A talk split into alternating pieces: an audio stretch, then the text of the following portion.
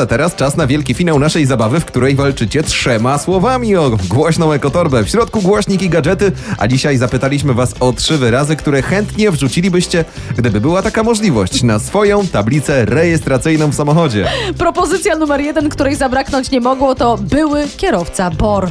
Oczywiście. No. Mobilna miotła mamusi, Proszę bardzo. Uważaj, mylę kierunki. To mi się podoba, bo to jednak mimo wszystko jest porządne ostrzeżenie. wal śmiało Stefan.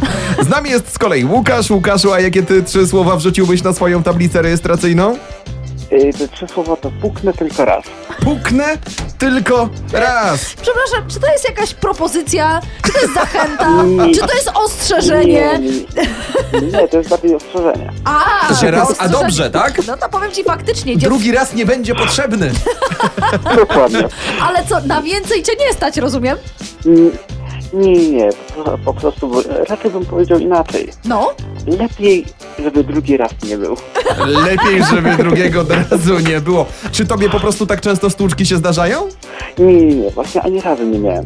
A, czyli to jest takie dmuchanie na zimne. Łukasz, dla ciebie mamy głośną ekotorbę wielokrotnego użytku w środku głośnik na bluetooth. Brawo! Gratulacje! Dziękuję bardzo. Wieloznaczny komunikat to jest podstawa, żeby zwrócić na siebie uwagę na drodze. A dokładnie. Pozdrawiamy cię Łukaszu.